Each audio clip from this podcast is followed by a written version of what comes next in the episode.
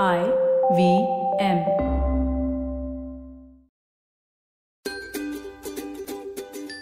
नमस्कार, मैं शिफा माइत्रा। स्वागत है आपका स्माइल इंडिया पे। आज मैं आपके लिए लाई हूँ मज़ेदार समाचार देश भर से।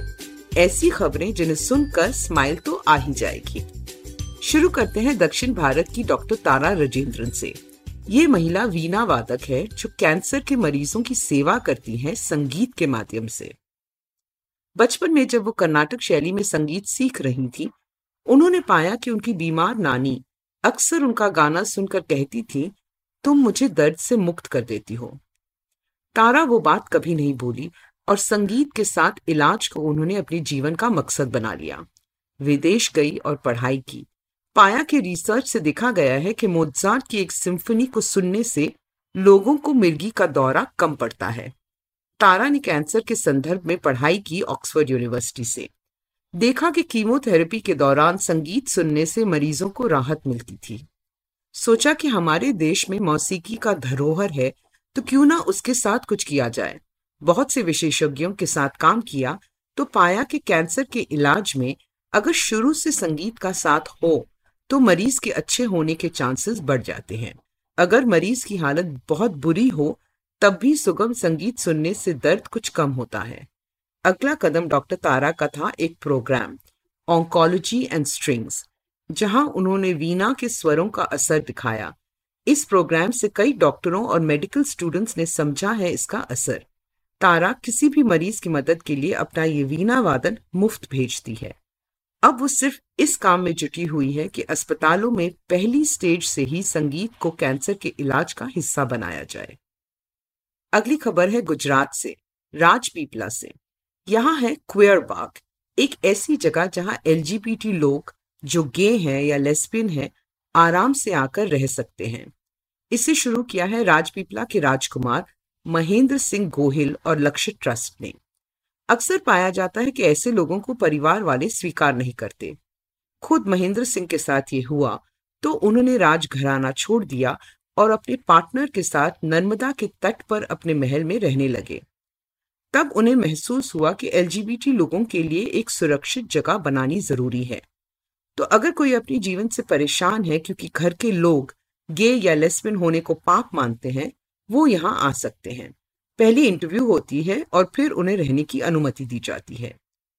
हर बाग के वासी को यहाँ कुछ काम करना होता है, चाहे वो खाना बनाने में मदद हो या बागबानी करें। उसके बाद वो यहाँ बिना कुछ पैसे दिए आराम से रह सकते हैं जब तक चाहें। यहाँ देश विदेश से एलजीबीटी लोग आते हैं और खुशी से रहते हैं। उन्हें यहाँ काम भी सिखाए जाते हैं, जिनसे वो बाहर की दुनिया में इज़्ज़त की रोटी कमा सके। महल में सभी मज़े से रहते हैं। उनके परिवार वालों को भी अनुमति है कि वो आकर देखें कि कैसे उनके प्रियजन रहते हैं। क्योंकि कई लोगों को मानसिक तनाव होता है। यहाँ हर हफ़्ते डॉक्टर्स और काउंसलर्स आते हैं। कुछ ऐसे एलजीबीटी लोग भी हैं जो आकर यहाँ रह नहीं पाते तो उनके लिए फ़ोन पे या ऑनलाइन मदद की सुविधा है। महेंद्र गोहिल के अपने परिवार ने तो उसे स्वीकारा नहीं, पर यहाँ क्वेयर बाग में उन्होंने एक नया, खुशहाल खानदान बनाया और दिखा दिया कि रिश्ते दिल से बनते हैं। अगली खबर है मुंबई से। यहाँ जयदीप सचते अपने परिवार के साथ काम करते थे। कारखाने में विदेशी कपड़ों से धागा निकाला जाता था। ये ज़्यादातर उन्हीं कपड़ों से होता था, पर अमेरिका और इंग्लैंड से जो चदरें या मेजपोश आते थे, उन्हें फेंक दिया जाता था। जयदीप जानता था कि कपड़े बनाने में कितना पानी लगता है और उससे पर्यावरण का कितना नुकसान होता है। तो उन्होंने एक नया काम करने का सोचा। तो अब ये इन चादरों को मशीनों से साफ़ कराते, बैग और पर्स के लिए उन्हें कटवाते और फिर मज़ेदार मैसेज उन पे प्रिंट कराते। हर बैग पे ये भी लिखा जाता कि इस कपड़े को रिसाइकल किया गया है। दस साल पहले लोगों को इतनी जानकारी नहीं थी पर्यावरण को लेकर, पर बैग मज़ेदार थे। दाम भी ज़्यादा नहीं तो लोग खरीदने लगे। जयदीप ने बहुत मेहनत की इस काम पे। पत्नी भी साथ जुड़ गई। और आज वो न सिर्फ़ बैग बल्कि तकिए के गिलाफ और टेबल मैट्स भी बनाते हैं। बड़े स्टोर्स में बिकते हैं और ये प्रोडक्ट्स ऑनलाइन भी मिलते हैं।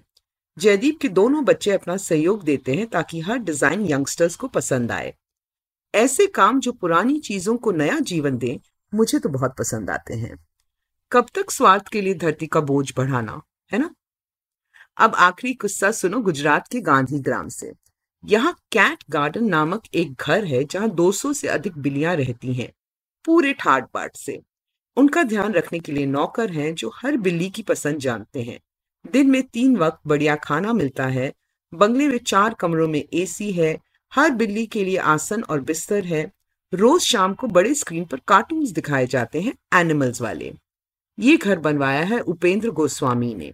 ये एक कस्टम क्लियरिंग एजेंट है। हुआ यूँ कि उपेंद्र की बहन का निधन हो गया और उसके कुछ महीनों बाद वो और उनकी पत्नी पूजा बहन का जन्मदिन मना रहे थे केक काट के। अचानक एक बिल्ली वहाँ आ गई। उसे केक दिया तो उसने खाया और फिर रोज वहाँ आने लगी। दंपति को उससे लगाव हो गया। देखते देखते और बिल्लियों से उनकी दोस्ती हो गई। उन्होंने इस बढ़ते परिवार के लिए घर बनाने का निर्णय लिया अपने घर के बगल में। रोज उपेंद्र और पूजा उनसे मिलने जाते हैं, खेलते हैं। जीव दया नामक एक संस्था हर हफ़्ते अपने हाथ से डॉक्टर भेजती है इन बिल्लियों की देखभाल के लिए। इस तरह हर महीने लाखों का खर्च होता है इन बिल्लियों पे, जिन्हें मानो स्वर्ग नसीब हो गया। बहुत से लोग ये जगह देखना चाहते थे, इसलिए अब हर इतवार चार घंटों के लिए लोग यहाँ आ सकते हैं। बिल्लियों के मूड पे निर्भर करता है कि वो बात करेंगी या नहीं। मेरी नज़र में इससे खूबसूरत क्या ही तरीका हो सकता है किसी अपने को श्रद्धांजलि देने के लिए? अब मुझे आज्ञा दीजिए, अगर आप इंडिया के बारे में और दिलचस्प बातें जानना चाहते हो तो फेसबुक पे मेरा पेज गुड न्यूज़ इंडियन ज़रूर देखें। मुझसे बात करना चाहें तो ट्विटर या इंस्टाग्राम पे शिफा माइत्रा है मेरा हैंडल आईवीएम के और मज़ेदार पॉडकास्ट सुनने के लिए आईवीएम का ऐप डाउनलोड करें या वेबसाइट पे जाएँ। या जहाँ भी आप पॉडकास्ट सुनते हो आईवीएम को खोजें। आईवीएम के सोशल मीडिया हैंडल्स फॉलो करें ट्विटर और इंस्टाग्राम पे। अगली बार तक अपना और अपनों का ध्यान रखिए। अब जब आप ये पॉडकास्ट सुन चुके हो तो अगर आप इसे अंग्रेज़ी में सुनना चाहते हैं तो वो भी मुमकिन है। स्माइल इंडिया हिंदी और अंग्रेज़ी दोनों में आता है तो अपने सर्कल में ये बात बताना ना भूलें।